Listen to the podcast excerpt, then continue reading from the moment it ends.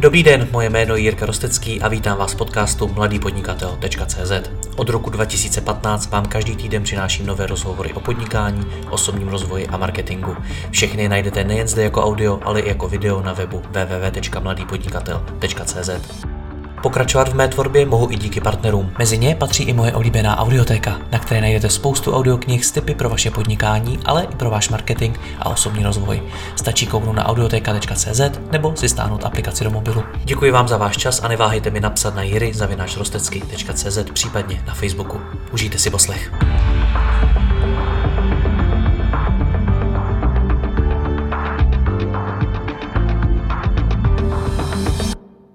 Zdravím všechny podnikatele a podnikatelky na volné noze.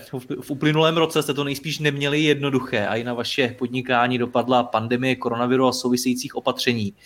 Nejste v tom sami, dopadlo to i na moje dnešní dva hosty, kteří mají nebo možná měli, uvidíme, většinu svého podnikání postavenou na školeních, workshopech, kurzech a dalších vystoupeních, ať už pro jednotlivce nebo pro firmy. A jak víte, do toho COVID hodil poměrně velký vidle, akce se zakázaly a tyto zdroje příjmu se propadly facto na nulu. Jak to zvládli a jak své podnikání rozvíjí v době koronavirové, si budu povídat se specialistkou na sociální sítě Eliškou Vyhnánkovou. Eliško, ahoj. Ahoj. A přidá se k nám školitel osobní produktivity a time managementu Dan Gamrot. Dane, ahoj. Čau Jirko, čau Eli. Čau Dané, ahoj. ahoj. Tak, kdybyste měli popsat ten uplynulý rok jedním slovem, se jaký to jedno slovo, který by vystihovalo vaše podnikání, tak který by to bylo, Eliško?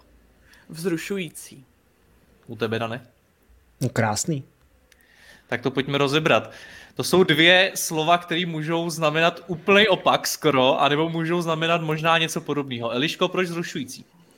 Mm, já eh, musím, musím říct, že jako vzrušující v tom uh, krásném slova smyslu, ale uh, mně se vlastně strašně líbilo to, a vy jste si povídali spolu vlastně úplně na začátku pandemie, někdy ano, v březnu. Ano. Mhm.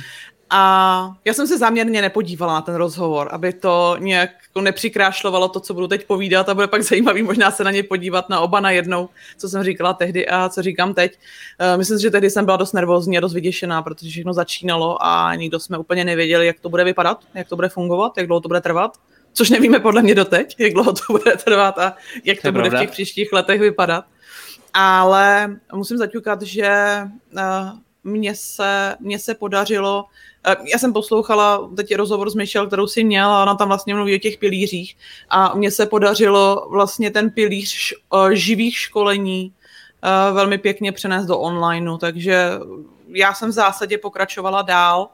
Bylo to ale obohacena právě o ten začátek, kdy člověk musí uh, restartovat všechno, restartovat přemýšlení, začít řešit co, kde, jak, s kým, aktualizovat weby, uh, začít vybírat nástroje, přes který budeš to školit, protože jsem nikdy předtím vlastně webináře nedělala.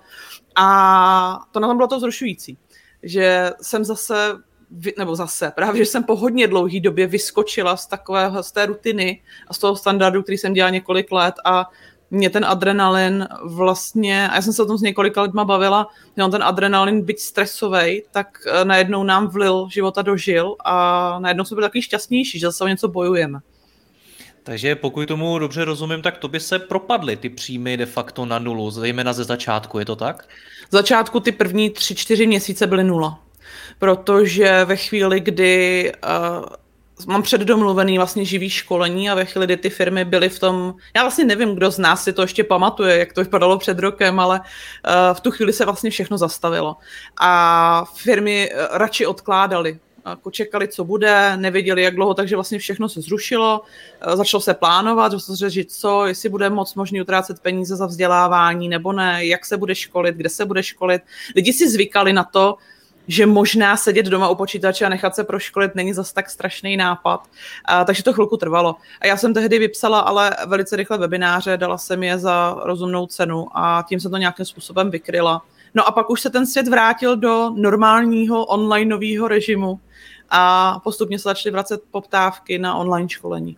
Ještě nám řekni, teď si řekla, že uh, tři, čtyři měsíce si byla na nule. Dokážeš vyčíslit, o kolik peněz si tedy přišla? dokázala bych to vyčíslit, ale ono se to vrátilo těma webinářema a vrátilo se to v zásadě na nulu. Takže jsem ve finále nepřišla o nic. Super. Dane, ty, já si pamatuju, že jsme spolu taky měli offline akci Freelance hmm. Club a ty jsi tam popisoval, že vlastně drtivá, tvý, drtivá většina tvýho podnikání stojí taky na školeních, kurzech a podobně. A teď si ten rok popsal slovem krásný, tak co je na tom krásného? No spousta věcí. Ale já jsem našel čas na běhání, na rodinu, na kamarády, eh, na věci, které mě jako nesmírně baví. A pravděpodobně to teďka stočím zpátky k tomu biznesu, protože si myslím, že, že to, to je jako jeden z těch důvodů, proč jsme tady. Jo. A krásně taky z toho důvodu, že jsem se naučil spoustu nových věcí z mý práce.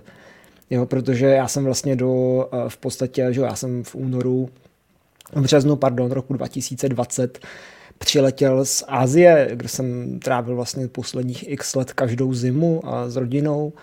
A měl jsem takovou tu, takovou tu představu, jak to všechno proběhne hezky, jak vlastně obnovím finanční rezervu, protože jsme se trošku jako rošoupli, jak e, nebudu zmiňovat částku, já myslím, že ní chceš asi zeptat, jo, ale jak to bude všechno super, naskočím do školení, já jsem domluvený, tyjo, tu, během dvou měsíců nějakých asi 35 školících dnů a No a všichni víte, jak to dopadlo. Že? Takže uh, jsem se vrátil, uh, začal lockdown. Uh, počáteční vlastně ten krok byl takový, že, že firmy samozřejmě jako všechno rušily. Já jsem měl trošičku možná výhodu v tom, že to mý téma je hodně o produktivitě, efektivitě, prioritách, mimochodem taky o práci z domova, protože to téma jsme řešili jako předtím poslední možná rok a půl až dva roky jako s různýma firmama.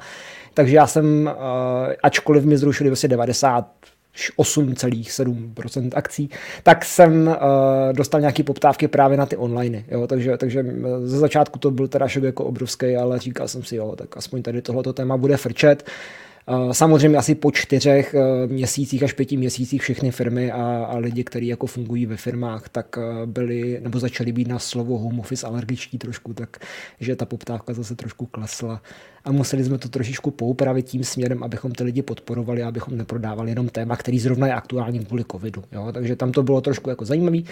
A proč teda krásný z toho biznisového pohledu? Hmm, myslím si, že jedna z těch věcí je to, že i přesto, že jsem prvních asi 10 dní ležel doma na gauči a přemítal o tom, co vlastně budu dělat se svým životem a jestli mekáč bude fungovat i během covidu, Uh, tak jsem se dokázal, dokázal uh, nějakým způsobem jako zpamatovat. Zjistil jsem, že prostě vztahy, které máme doma, tak fungují jako výborně a že mám právě jako v té rodině docela velkou oporu. A že jsem si díky tomu naučil v rámci jako svého podnikání strašně moc nových věcí. Naučil jsem se to, jak fungují online vysílání, naučil jsem se to, jak funguje pozornost lidí při online vysílání, Naučil jsem se dělat interaktivní webináře. Já vlastně online školení jsem dělal poslední nějakých jako 5-6 let. A vždycky to bylo prostě YouTubeový video, jo, že, že, že, tam byla mluvící hlava podobně, jako to je teďka. A, a ty lidi měli předstírat, že je to baví jo, a, a podobně, takže si raději vypínali kamery a myslím si, že za poslední rok jsem je dokázal vypracovat tak i díky jako kamarádům a známým z oblasti podnikání, který mám a který mi dávali tu zpětnou vazbu, že to ty lidi jako skutečně vtahuje a baví. A myslím si, že to byla na tom ta krásná věc, že jsem dokázal v rámci věcí, která mě dává smysl pracovně, udělat jako obrovský skok dopředu, jestli to můžu říct takhle. Jaký byly Se vší vaše... skromností, pardon. Jaký byly ty vaše první pocity rovnou na začátku? Protože já když si vzpomenu na ten úplný první, na ty první dny, kdy hmm. jsem se dozvěděl, že za první nemůžu pořádat offline akce, za druhý nemůžu ve studiu natáčet se svýma hostama, jinýma slovama můj biznis končí, tak ve mně to probudilo vlastně první obrovský zděšení a potom neskutečnou energii okamžitě tvořit nové věci a vybudovat hmm. něco nového. Jak to probíhalo u vás, Eliško?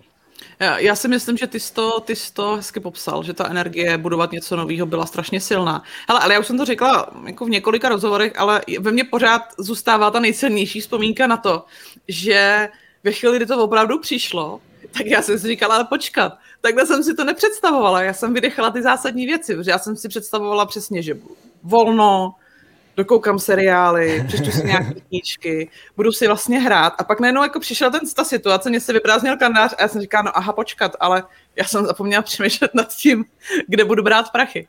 A to je ta nejsilnější, ten nejsilnější hmm. moment, že já mám nakoukáno hodně sci-fi, že jo, tak já jsem si jako představovala lecos. Uh, nakoupila jsem toaletní papír, zajela jsem doma nakoupit zásoby, uh, řešila jsem, jestli teda rádio na baterky pořídit nebo ne, ale zapomněla jsem řešit ty biznisové věci, takže jsem je pak řešila dost narychlo. Dane, co ty? Ty si řešil, jestli mekáč bude fungovat. No jasně, protože jsem jako pořád doufal, že tam mě ještě zaměstnají, že jo. Uh, no já jsem, já jsem teda nenakupoval vůbec nic, protože my jsme jako přijeli do světa, jako z té Asie, kde ve kterém byly, vykou- byly vykoupený toaleťáky i respirátory, jo, takže uh, my jsme tak jako koukali, co se to vlastně děje. Ale jako ty první reakce, to, co jsem popisoval, jo, prostě uh, já jsem jako extrémně náchylný, i když se to možná často nezdá, tak jsem extrémně náchylný jako na uh, takový ty jako větší výkyvy a dělá mi to mentálně jako značnou nepohodu a opravdu jsem jako při jenom náznaku toho, že další tři měsíce jako nebudu mít práci, Poté, co jsem teda úspěšně jako tři měsíce zrelaxoval v té Ázii, pracovně zrelaxoval samozřejmě, tak mě to úplně jako nepřidalo. No. Takže eh, hele, nespal jsem, možná jako týden, dobře, že jsem se opravdu jako zdálo se mi prostě o mý práci, o tom, co budu dělat. Uh, dokonce to byly tak živý sny, že jsem viděl takový ty jako červený čísla na bankovním účtu a, a, a podobně. Jo. Uh, takže jako mentálně to v pohodě nebylo uh, a vlastně to trvalo jako docela dlouho. No. Těch prvních deset dní bylo asi nejkritičtějších, ale potom samozřejmě si řekne, že ty vole, tak jako co se děje, nejde o život, jo? tak pojď začít vymýšlet, jak se bude živit. To je, celý. Jo? A, a díky tady tomuhle tomu se to vlastně trošičku jako pozměnilo, protože zaměstnáš tu hlavu věcma, který uh, prostě jako dávají smysl z hlediska jako toho tvýho dalšího, ať už práce nebo jako jakýkoliv jiný činnosti. No. Takže zaměstnat tu hlavu bylo jako, myslím si, že docela dobrý řešení, podobně jako u vás. Rozumím tomu správně, že jsi na to nebyl ekonomicky připravený, že nějaká záloha, nějaký polštář, ze kterého by si mohl ty dva, tři měsíce čerpat, u tebe nebyli? Tak to už bych tady možná neseděl. naštěstí jo, jako naš, naštěstí jo, já jsem jako uh, obrovský vděk uh, pocituju za třeba za Roberta Vlacha, který, který do mě pořád jako hustil věci týkající se financí, jo, to je jako jedna věc, protože kdo ví, jak by to bylo bez ní před těmi x lety. Uh, poštář tam byl, tam šlo jako primárně o to, že jako moje vyhlídky uh, byly takové, že já jsem chtěl vlastně uh, byla tam hlavně ta jako rapidní změna, si myslím, že, že, že vlastně jako místo školení březen až červen, který byly úplně plný a já jsem musel obsazovat prostě říjen, listopad, tak najednou jsem měl jako čtyřměsíční prázdniny, jo, s tím, že si občas jako odvysílám nějaký webinář, fajn, jo, ale měl jsem vlastně ty prázdniny a nevěděl jsem, co bude, což si myslím, že jako nevěděl nikdo z nás a to bylo možná to, co jako byl ten spouštič toho, a takový ty jako nervozity. Jo, ten poštář tam byl, jak jako v případě mým, tak jako v případě mý ženy. A, a, takže myslím si, že díky tomu jako e, jsme byli trošičku klidnější mnohem rychleji, než by to bylo v případě, že bychom něco takového neměli. Eliško, ty jsi na to byla připravená finančně? Naštěstí jo, naštěstí jo. A, a musím taky poděkovat Robertovi. A, a ne jeho nějakému přímému direktivnímu rozkazování, ale jeho knize na volné noze, kterou jsem údajně patřím mezi ty rekordmany, co ji přečetli od začátku až do konce a uh, zvládli to celý.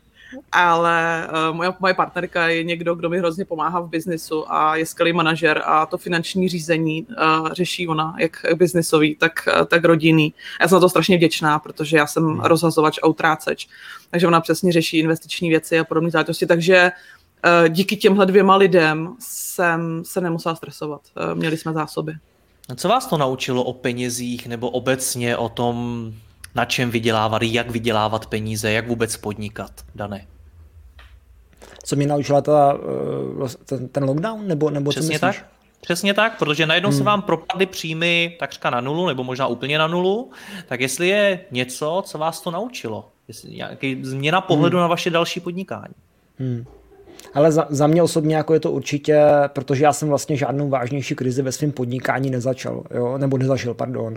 Jo? Pro mě osobně, jako já jsem, když jsem začínal 8-9 let zpátky, tak pro mě to byl prostě růst, jako neustále rosteš a vyděláváš každý rok čím dál tím více a máš čím dál tím jako větší klienty a spokojenější lidi a cítíš se jako nepřemožitelný prostě superhero a, a tady tohle si myslím, že byla úplně super uh, příležitost zjistit o sobě, že tak, tak jako superhrdina nejsem. No.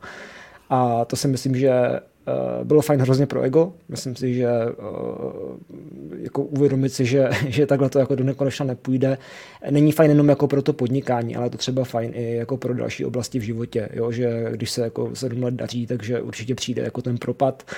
A, takže tohle to asi byla ta nejdůležitější, nejdůležitější lekce.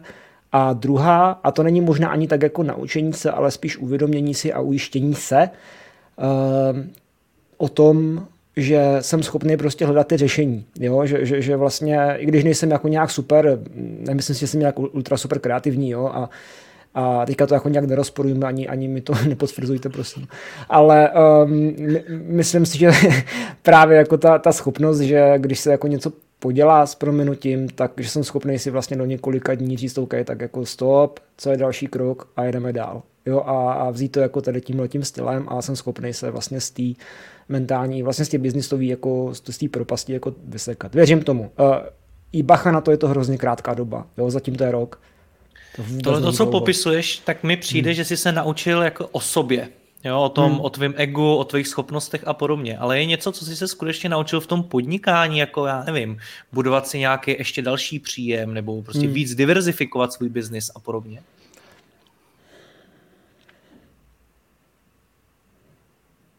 Eliško, chceš na to odpovědět první?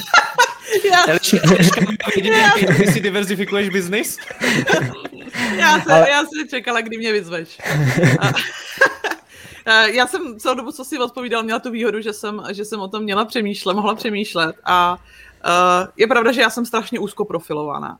A opravdu, jako tím mým gro jsou sociální sítě a učení ostatních sociálním sítím a to, co ta úzkoprofilovanost já nevím, jestli to je vůbec český slovo, ale víte, co chci říct, je něco, co pro spoustu lidí právě v tomhle eh, období bylo strašně kritických, ale já jsem zase na druhou stranu měla obrovskou výhodu v tom, že najednou sociální sítě začaly potřebovat všichni. Takže v téhle krizi jsem měla štěstí a já tomu úmyslně říkám štěstí, protože se říká vždycky, že když je někdo úspěšný, tak by tomu neměl říkat štěstí, že je zatím spousta práce a bla, bla, bla. Ale já jsem teď v tuhle chvíli měla štěstí, protože se věnuju online marketingu, sociálním sítím a prostě najednou je všichni potřebovali. To znamená, že já jsem té konzultantské práce měla strašně moc, ale eh, Dan před chvilkou řekl jednu důležitou věc. Ono to ještě neskončilo a velmi pravděpodobně to bude ještě dlouho trvat. Eh, netušíme, jaký to bude mít ekonomický dopady, netušíme, jak moc se to prolne do finanční krize a netušíme, nebo já netuším, kolik práce budu mít v příštích letech. Takže jedna věc, kterou mě to naučilo, nenač, nezačnu se asi učit nový obor. Eh, na to už je pozdě. Na to už jsem opravdu moc ponořená do sociálních sítích, ale uh, naučilo mě to, anebo mě to hodně profackovalo, i když jsem byla v pořádku, ale vlastně mě hodně vyděsilo to uvědomění, že bych ty zásoby neměla finanční. Takže uh, začala jsem víc investovat, víc schovávat, víc řešit to, že se může stát, že následujících několik let bude hodně slabých nebo slabších. Takže jsem začala přemýšlet o tom, co bych dělala, kdyby ta práce nebyla nebo kdyby jí byla vlastně míň. A druhá věc, kterou jsem se naučila, jak od sebe, tak od lidí, se kterými jsem celý ten rok byla v kontaktu, někteří z nich byli šťastnější a někteří z nich byli vyděšenější, je to, že je strašně důležitý, jakou máš značku a jaký máš jméno. A že ve chvíli, kdy přijde takováhle krize a ty máš dobrý jméno a lidi ti věří a lidi tě mají rádi, tak za tebou půjdou a podpoří tě a děláš cokoliv. A ve chvíli, kdy si na dobrým jméně doteď nepracoval, tak je to obrovský průšvih, protože placený kampaně na Facebooku to nezachrání. Jak jsi zmínila ty investice a to odkládání, můžeš být detailnější? Máš tam nějaký systém? Já zrovna nechci případně, být poradce Případně, Nežko, ty, jsi, ty jsi ta, která něco koupí a pak to klesá, ne? Jo, jo, jo. Je to no. Eliška je v podstatě takový poradce, je to tak. Kdo sledují můj Twitter, tak já jsem tam zrovna nedávno řekla, že bych mohla dělat, a ta bych se možná mohla živit, že jsem hmm. říkala, že bych někde na Patreonu založila, uh, založila si účet a lidi by platili měsíční fíčko za to, že vždycky, když řeknu, že kupuju akcie, tak v tu chvíli oni mají prodávat, protože akcie začnou klesat. A vždycky, když řeknu, že prodávám, tak mají všichni nakupovat, protože to poroste. A potvrdilo se mi to jak v kryptoměnách, uh, tak v akcích. Já jsem přesně ten emoční nakupovač, jo? Uh, přijde ke mně od žufánka, od dalších echo, hele, GMEčko roste jak šílený. A já přesně v tom píku ho takhle nakoupím a teď je o 75% dole.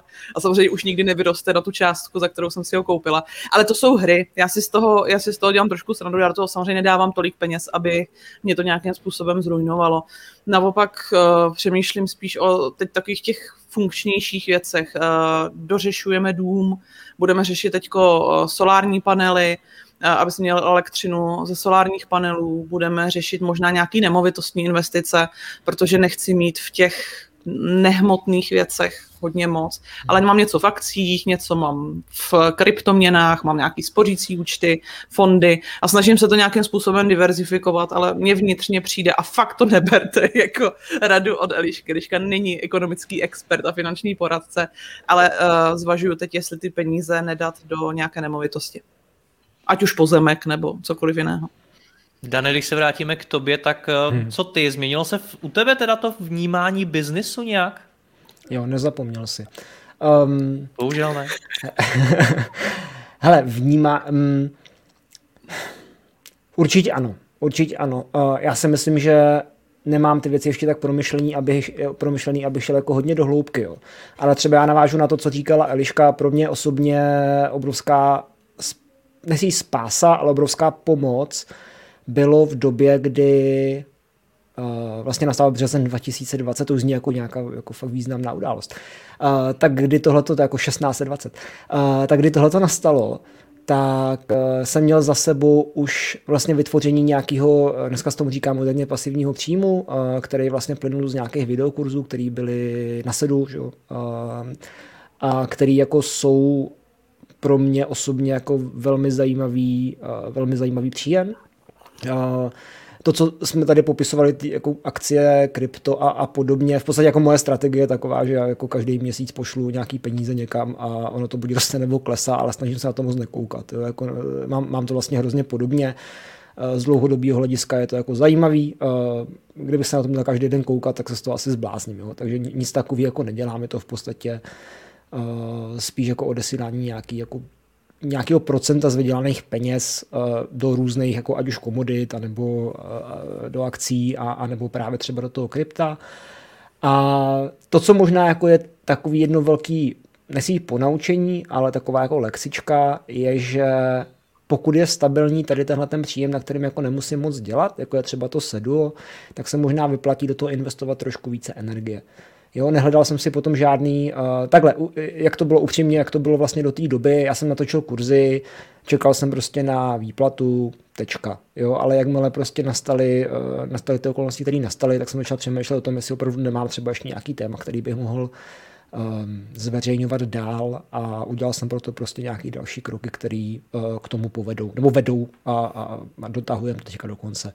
Takže možná je to více o tom, jako vytvářet si příjem, který není závislý třeba i na tom osobním kontaktu. No. Jak se změní vaše podnikání samotný?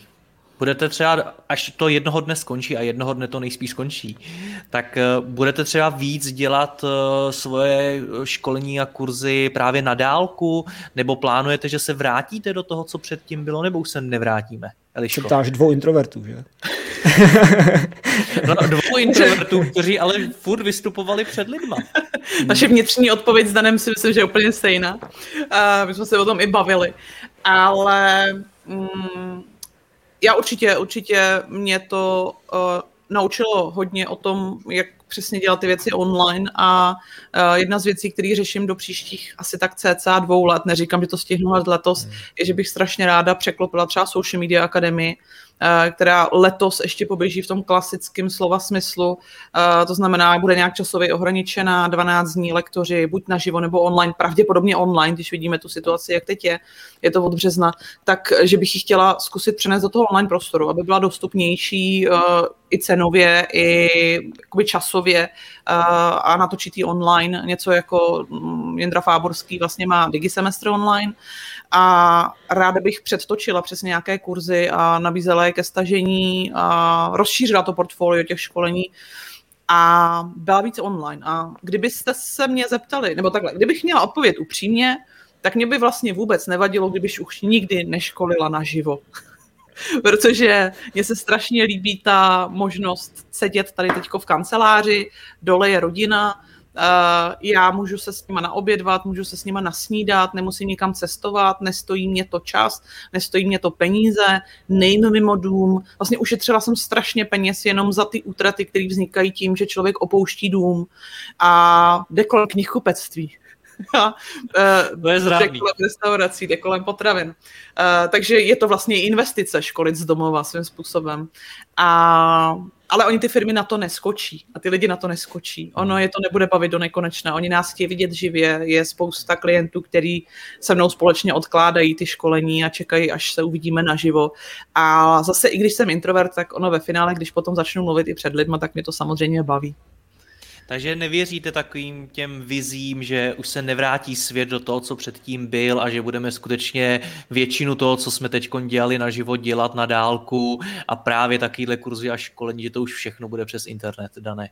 Ale já si myslím, že spousta věcí bude na dálku. Myslím si, že lidi se budou mnohem méně bránit tomu, že by měli místo cestování z Prahy do Ostravy za účelem jednoho meetingu sedět na Teamsech. Eh, myslím si, že bude obrovská spousta změn, bude obrovská spousta nových příležitostí tady v té oblasti. Nicméně věřím tomu, že na sebe zase budeme sahat, jo? že teďka jako to myslím, teď, teď to myslím slušně, eh, že opravdu jako přijdeme prostě do té místnosti a nebudeme se bát přiblížit na dva metry k člověku a eh, že opravdu ty školení tréninky a tady tyhle ty jako meetingy, setkávání budou eh, tak jako dříve. Samozřejmě s tím rozdílem, že prostě bude více, mnohem více té práce, mnohem více té práce v online, no. Ale s tím budou zase souviset ty nové návyky, protože když se, jo, teďka se koukneš na to, jak eh, prostě fungují dneska lidi, eh, na to, v jaký náladě jsou děti, dospělí, jak jsou jako vydep... Ne, ne, jak vlastně nic nebaví, protože prostě pořád sedí v obýváku na gauči a koukají na Netflix a nebo na nějaký jiný kanály. Um, myslím si, že tohle jako není dlouhodobě udržitelné, abychom jako byli v pohodě. A hrozně nám chybí ten oxytocin, hrozně nám chybí prostě jako ta dobrá nálada a, a myslím si, že se do toho kontaktu jako potřebujeme velmi brzo vrátit a neodbouráme to. I když, jak říkala Eliška, v tom online hodně ušetříš. No. Jak to zvládáte? Jak zvládáte ten stav a náladu v rodině? Protože samozřejmě to je obrovská věc, důležitější než práce a má taky dopad jak na vás, na vaši psychiku, na vaše schopnosti, tak samozřejmě i na váš biznis. Jak jste tohleto celý zvládli, Eliško? Zase se ptáš introvertu. introverti mají taky rodinu. no právě, ale introverti jsou šťastní. A pro mě to byl velký dar, protože já jsem poslední roky hm, hodně pracovala.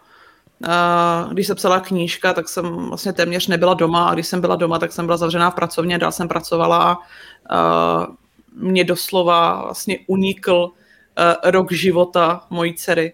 Takže to, že jsem teď mohla být každý den s nima a jsem doteď každý den s nima, protože my se dobrovolně izolujeme, co jen to jde, tak eh, je fakt velký dár a rozhodně tady není nějaký velký pnutí.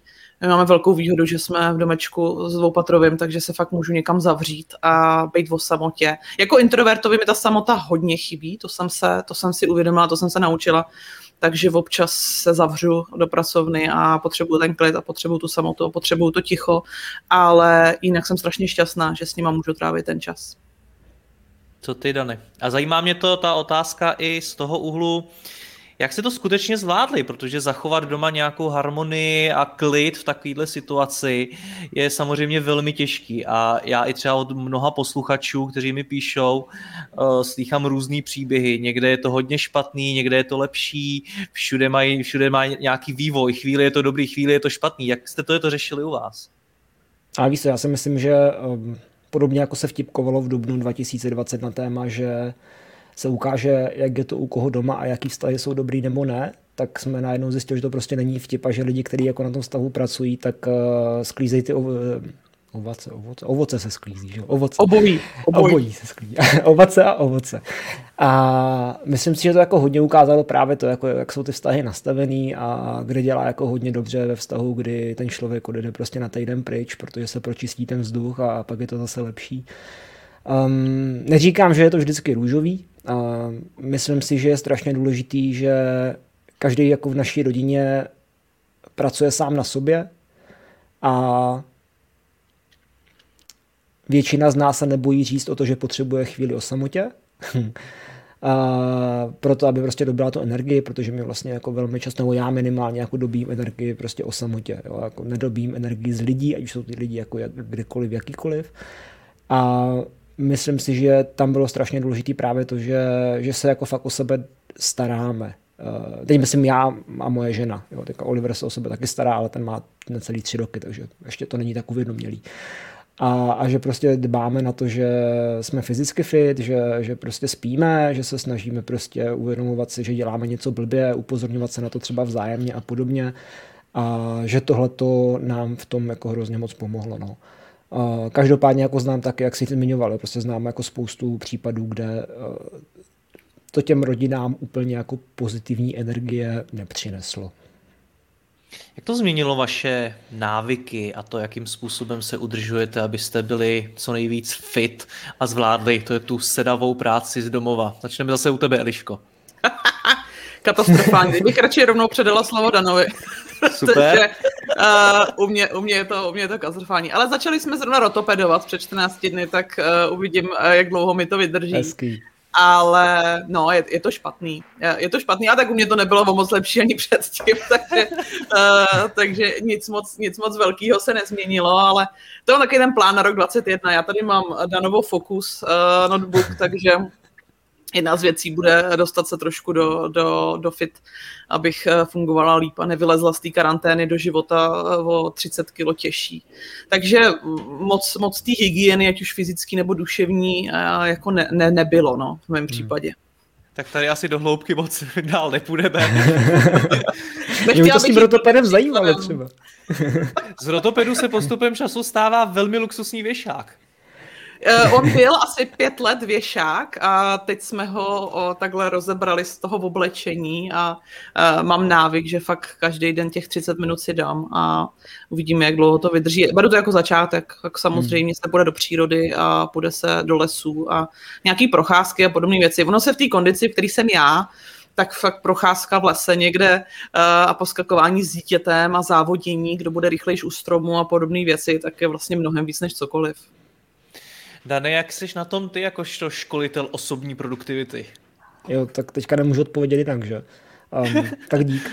Ne, hele, uh, upřímně, když uh, mi zrušili jako veškeré tréninky a tyhle ty věci, protože já jsem vlastně začal dělat jitsu a, a, a jako další takovýhle srandy, tak uh, jsem na to z hlediska jako nějakého pohybu, když nepočítám chůzi a občas jako, že si nárazově vyjedu na kolo a podobně, tak bylo jako hrozně špatně, protože já jsem si vlastně asi měsíc a půl neuvědomil, uh, neuvědomil, že jako se skoro vůbec nehejbu, jo? Že, že, že, prostě najednou se nebyly tréninky, tak jsem si říkal, OK, tak jako, pum, tak počkáme, co bude.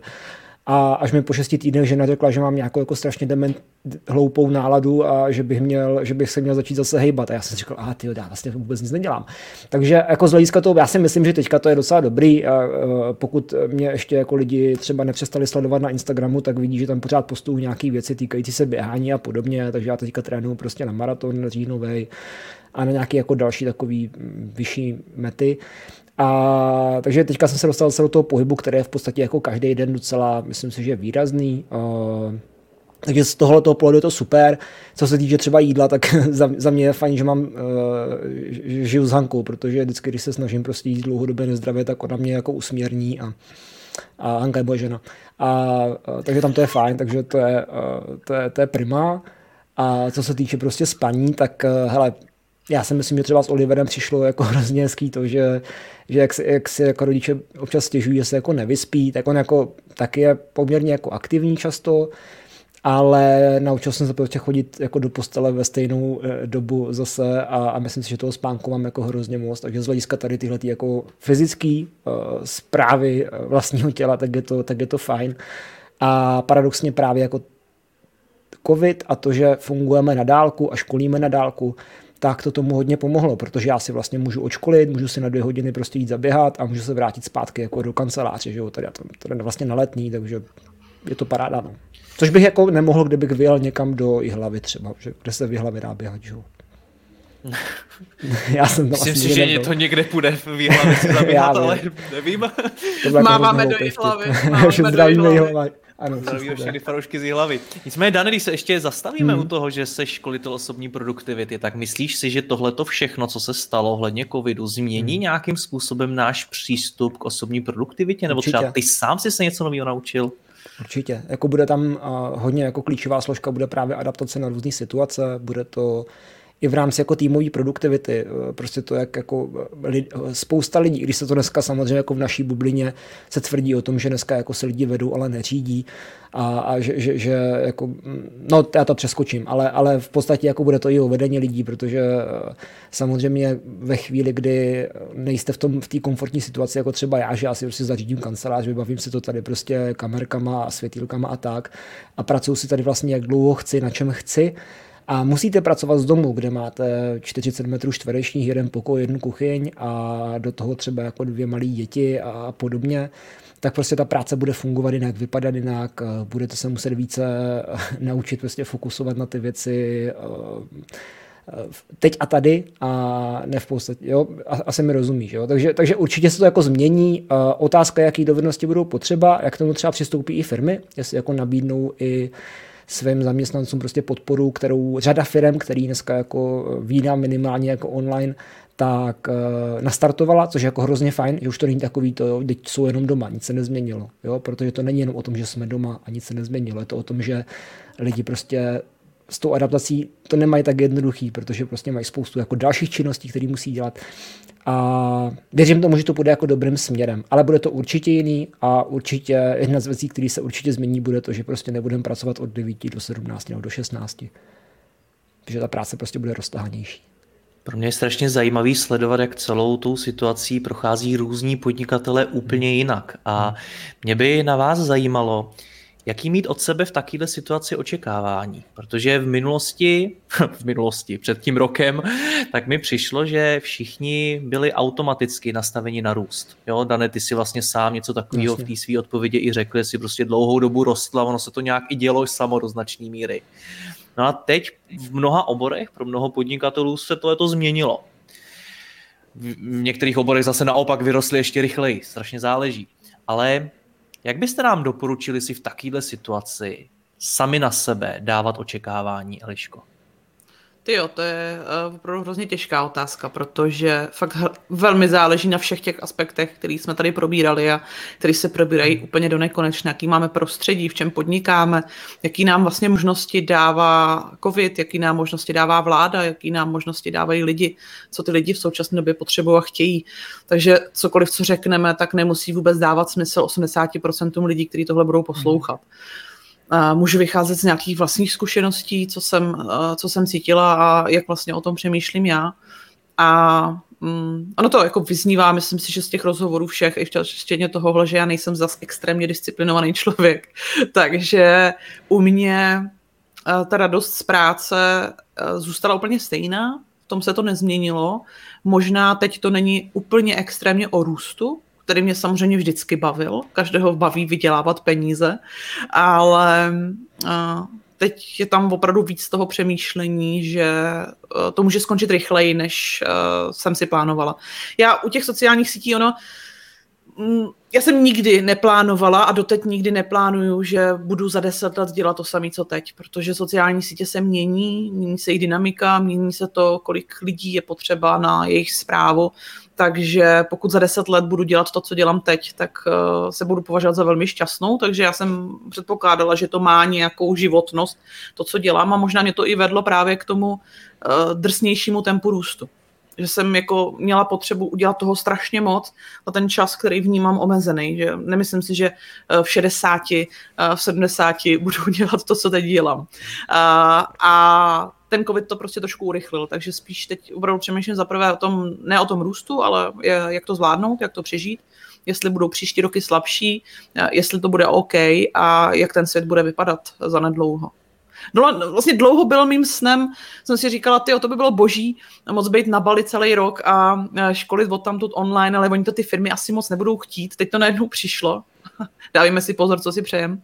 Ale najednou už to asi není tak lákavý, už prostě jsou tam trošku jiné hodnoty, ale vlastně fakt je to, je to o tom asi dospělejš přemýšlet. Myslím si, že mých skoro 40 je to divný říct, ale myslím si, že přemýšlím biznisově trošku dospělej, než jsem přemýšlel před dvěma lety. To většinou krize udělá. Rozumím přesně, co ti myslíš. Dany, u tebe se nějak změnilo to, jaká máš od sebe očekávání? Hmm. Ale já si myslím, nebo navážu na to, co říkal Eliška na konci, jo, že a myslím si, že jsme se o tom kdysi bavili i spolu přes nějaký online call, s tebou, Jirko, a teď mě nevidíš. A uh, bylo to vlastně to, že je jako strašně důležité mít svý podnikání postavený jako primárně na hodnotách, spíš než na tom výkonu. A to zní možná teďka jako hrozně jako naivně, jo? Ale, ale spíš jako fakt jako přemýšlet hodně o tom, jestli to pořád koresponduje s tím, co chci a, a s mými hodnotami, než jako pořád řešit to, jestli ten růst je, nebo jestli prostě rostu finančně, ekonomicky a, a podobně.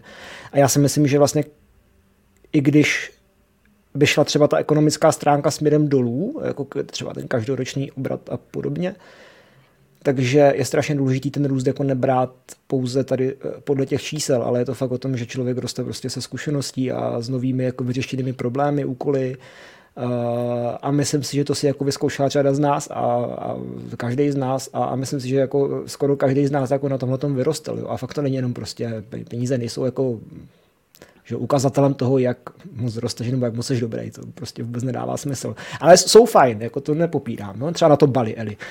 Na Bali jsou fajn peníze.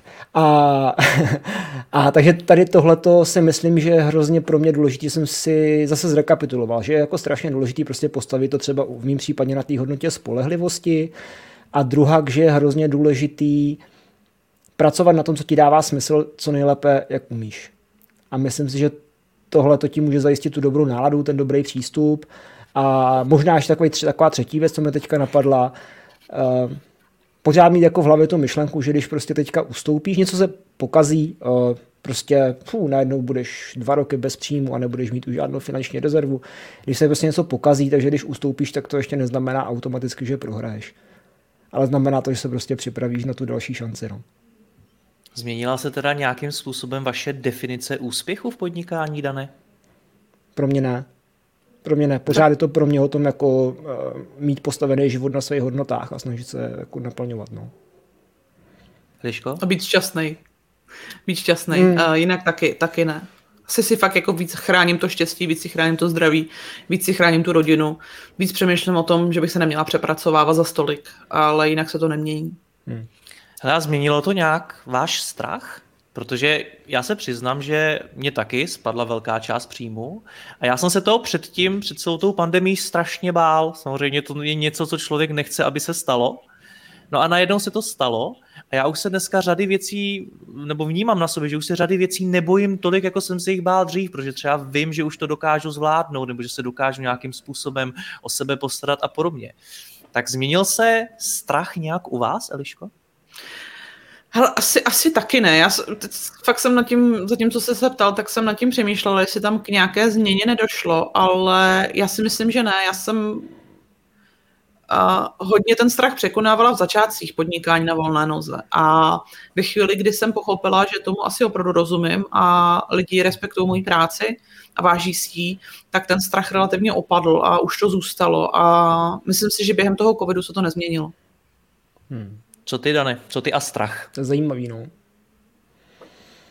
Ale myslím si, že právě to, co jsi popisoval, tak hodně souvisí s tím, že si dokázal překonat jako řadu překážek a tím si vlastně vyrostl jako v zkušenějšího můžeme to říkat podnikatele třeba. No to posílí tvoje schopnosti. Přesně tak. A, takže tohle je, tohleto je jako fajn.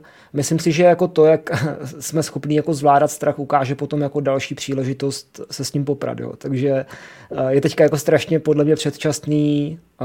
Já, já můžu hádat, že jsem jako lepší, silnější a že strach mít prostě nebudu ale až přijde prostě jako trošku větší krize, tak se uvidí, jak na tom jsme. Jo? Takže já na to teda s dovolením neodpovím, protože nevím. Já nevím. Jako teď se ničeho zrovna ne, nebojím. No, bojím se jako další otázky jenom a tak, ale jako jinak asi ne, ale uvidíme. I to je uvidíme za tři, čtyři roky. Myslím si, že uvidíme za tři, čtyři roky, tak. až bude finančně hůř. Hmm. V budoucnosti se ještě dostaneme, ale ještě předtím mě zajímá jedna věc. Vy oba dva i já známe spoustu freelancerů, sledujeme tu komunitu a i já si všímám toho, že opět někteří freelanceri to celý zvládli dobře, někteří to zvládli, zvládli hůř a to jak z hlediska těch peněz, té práce, tak z hlediska i té psychiky a podobně. Dokážete pojmenovat třeba ze svých zkušeností, ze svého pohledu, co definuje ten rozdíl? Mezi těmi, co to zvládli a mezi těmi, co to zvládli hůř nebo to nezvládli vůbec? Ty Dane, tohle je asi tvoje parketa. Ale já vůbec nevím, kdo to nezvlád teda. Uh, Neznáš žádnýho freelancera, který to nedal? Je, já? je to možná fakt je, jako i to, že, že prostě, možná je znám, ale nemám tu informaci, jo, a, a fakt si nedokážu teďka vybavit někoho, kdo vím, že by to úplně jako, jestli teda se bavíme o podnikání, takže ano, by to jako ano. jako úplně, úplně zabalil. Ale možná jenom nemám tu informaci, no.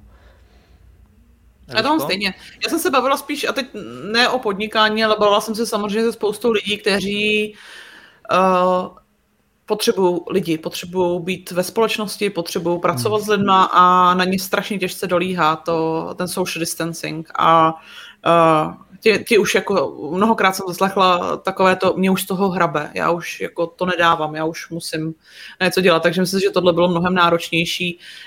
Uh, samozřejmě vnímám freelancery, řešila jsem i na těch začátcích prostě biznesy, kde a podnikání, kde opravdu to závisí na čase, závisí to květinářství, jo, jaro, mají prostě pole plný květin a najednou je nemají komu prodávat a květiny se kazí a ničí a e, není s nima co dělat, nejdou zamrazit a pak je prodat o rok později a takovéhle drobnosti, takže spousta lidí bojovalo, ale jak říkám, já si nemyslím nutně, že e, to vždycky je nějakým vnitřním vlivem. Já si myslím, že kdokoliv podniká, tak už není moc rozmazlený. Někdo možná jako je rozmazlenější, protože mu to šlo hned od hmm. začátku a chytnul nějakou vlnu, někdo se postupem času učí, ale myslím si, že čím déle jsme eh, vlastně na, sob, na sebe a makáme na sebe a musíme se nějak rozvíjet, tak tím víc se učíme nějaké odolnosti, která hmm. nás potom, eh, která nám pomáhá a člověk je podle mě z, z gruntu někdo, kdo prostě umí bojovat o přežití, aniž by si to uvědomil a věci, které nám možná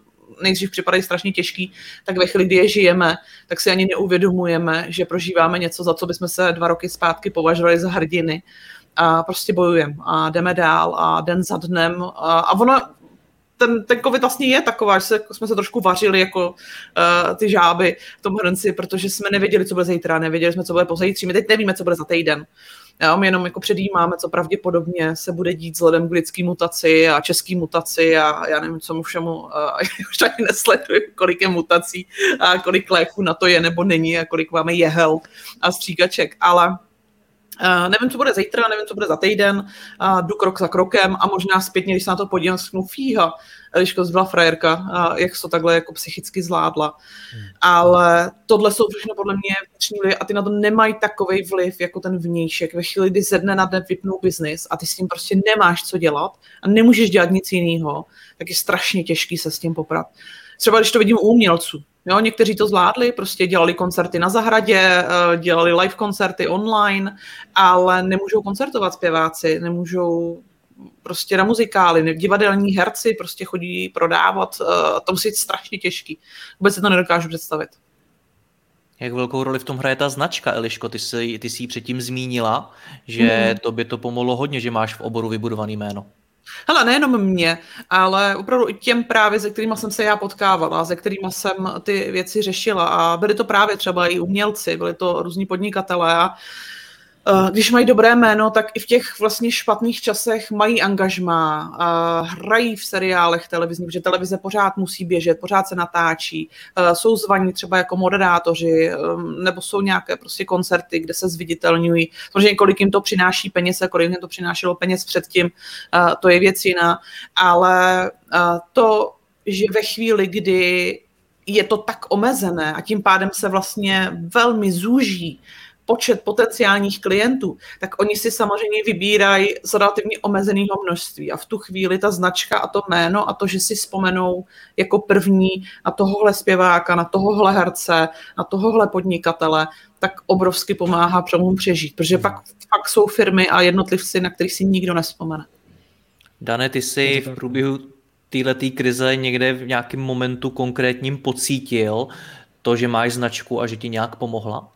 Jo, určitě, určitě jo. Já si myslím, že uh, zrovna před tady tím letním rozhovorem jsem měl právě kol s uh, pánem, který mě vlastně jako poptává na nějakou spolupráci a v úvodním e-mailu jako zaznělo, že je to právě, nebo že si mě vybral na základě toho, že už mě jako dlouhodobě sleduje a, a, a vlastně vidí celý ten progres a že samozřejmě měl v rámci toho tématu spoustu jako jiných možností, ale že si vybral právě mě.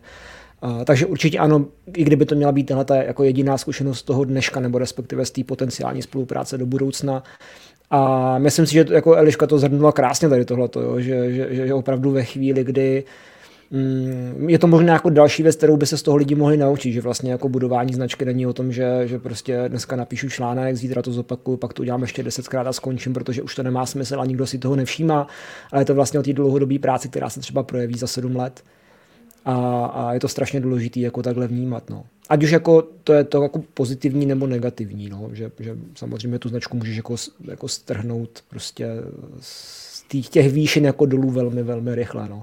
Takže je dobré o tom přemýšlet i takhle. No. A fakt to není o tom, já bych ještě ze svého oboru dodala, že to fakt není o tom, kolik lidí tě sleduje na LinkedInu hmm. a jak dlouhý příspěvky tam denně píšeš, hmm. ale je to o tom, co si nezměříš a to je to, co si o tvojí práci lidi myslí hmm. a, a jak dobrou práci si dělal doteď. Poslední téma, které mě zajímá, je ta budoucnost. Jak ji teď plánujete? Jste se oba dva zamysleli? 45 vteřin mlčet. Uh, no hele, uh, uh, no, jak ji teď plánujeme? Hele, já, já jsem jako přešel plynule z trošku jako dlouhodobějšího plánování na to krátkodobější. Uh, alespoň na chvíli. Myslím si, že tak, jak jsem zkrátil prostě to plánování třeba na měsíc a půl dopředu eh, na jaře loňského roku, tak teďka už je ten horizont trošku jako vzdálenější, ale, ale myslím si, že je pořád jako ještě hro, hrozně krátký. Takže já jako upřímně nepřemýšlím nad tím, co budu dělat jako za rok, za dva, protože já vlastně vůbec nevím, jaký budou podmínky. Jo? To znamená, mý plány, kdybych o měl teďka mluvit, tak jsou to vlastně fakt tři měsíce dopředu.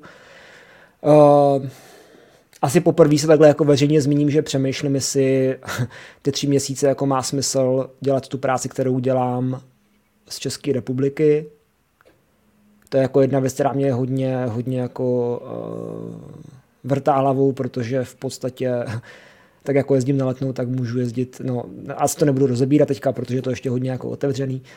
Uh, takže to je jako jedna věc. Uh, myslím si, že ještě pořád je pro mě strašně jako důležitý rozvoj rozvoj, mm, to není technologie, ale spíš jako toho prostředí nástrojů, postupů a nějakého jako know-how, který mi pomůže dělat tu práci, kterou dělám aktuálně teďka lépe, protože si myslím, že lidi se hrozně rychle teďka můžeme tomu říkat konkurence, ale lidi, kteří dělají podobnou práci a kteří by mohli teoreticky jako mm, mě nějakým způsobem v uvozovkách ohrozit, tak se dotahují hrozně rychle prostě na, ty úroveň, na tu úroveň, která jako je dneska ještě jako vyšší ale tím, že se jako velmi snadno v online světě kopíruje, tak, nebo kopíruje, inspiruje se, se říká, tak, eh, tak, tak, si myslím, že jako to dohání a je pořád jako potřeba to posouvat dál. Jo? Takže si myslím, že budu posouvat dál tady uh, tyhle ty věci, když se to týká jako techniky, nebo se to týká právě jako interakce s lidmi na školení, nebo se to týká prostě té další práce s lidmi po školeních. Jo? Je tam spousta jako věcí. A když jsme končili jako tou osobní značkou, tak eh, to je vlastně takový další pilíř a to je to, že eh, zkouším, experimentuju s různými způsoby, jak dávat lidem o hodnotu skrze prostě online prostředí, tak, aby mě to skutečně bavilo. Jo, nedělat prostě sociální sítě, protože Prý vyšla nějaká knížka jak na sítě, kterou napsali nějaký holky dvě, ale, ale protože prostě eh, si z toho chci udělat platformu, která mě osobně bude bavit, protože mě bude dávat tu hodnotu a věřím tomu, že bude dávat hodnotu jako dalším lidem. No a nevím, jestli to je správný postup, ale mm, zatím mě to jako mentálně vychází, takže uvidíme. Eliško, co ty a budoucnost? Co očekáváš? Uh, on hodně věcí už řekl Dan, ale um, ta moje úplně spon, první spontánní reakce na tohle uh, chtěla být to, že moje plánování se opravdu teď omezilo na to, za jak dlouho uvidím slunce a moře. Hmm. A jakkoliv to zní povrchně a spousta lidí řeší úplně jiný problémy, tak já jsem si uvědomila až teď během covidu, i když jsem v minulosti měla v období, kdy jsem fakt jako dovolený neměla, k moři nejezdila a podobně, ale asi čím jak je člověk starší a čím víc energie potřebuje, tak fakt uh, jsem byla hodně unavená. Já si myslím, že právě ten covid způsobil to, že sice jsem byla doma a byla jsem šťastná, ale pracovala jsem o to víc a té práce bylo hmm. hodně a ta moje snaha pomoct, uh, já fakt furt ještě neumím říkat ne. takže jako snažím se pomoct každému, kdo potřebuje pomoc. Uh, takže je hodně konzultací, bylo hodně práce. A já jsem si udělala měsíční volno od půlky prosince do půlky ledna a poprvé jsem ucítila, že se mi nechtělo zpátky. A mě to trošku vylekalo, že jsem byla fakt unavená, byla jsem taková mrzutá, že už se musím pracovat, až už tam na mě se čekají maily a to se mi vlastně nikdy předtím v minulosti nestalo. A já se nechci vohánět vůbec vyhořením, to ani zdaleka ne.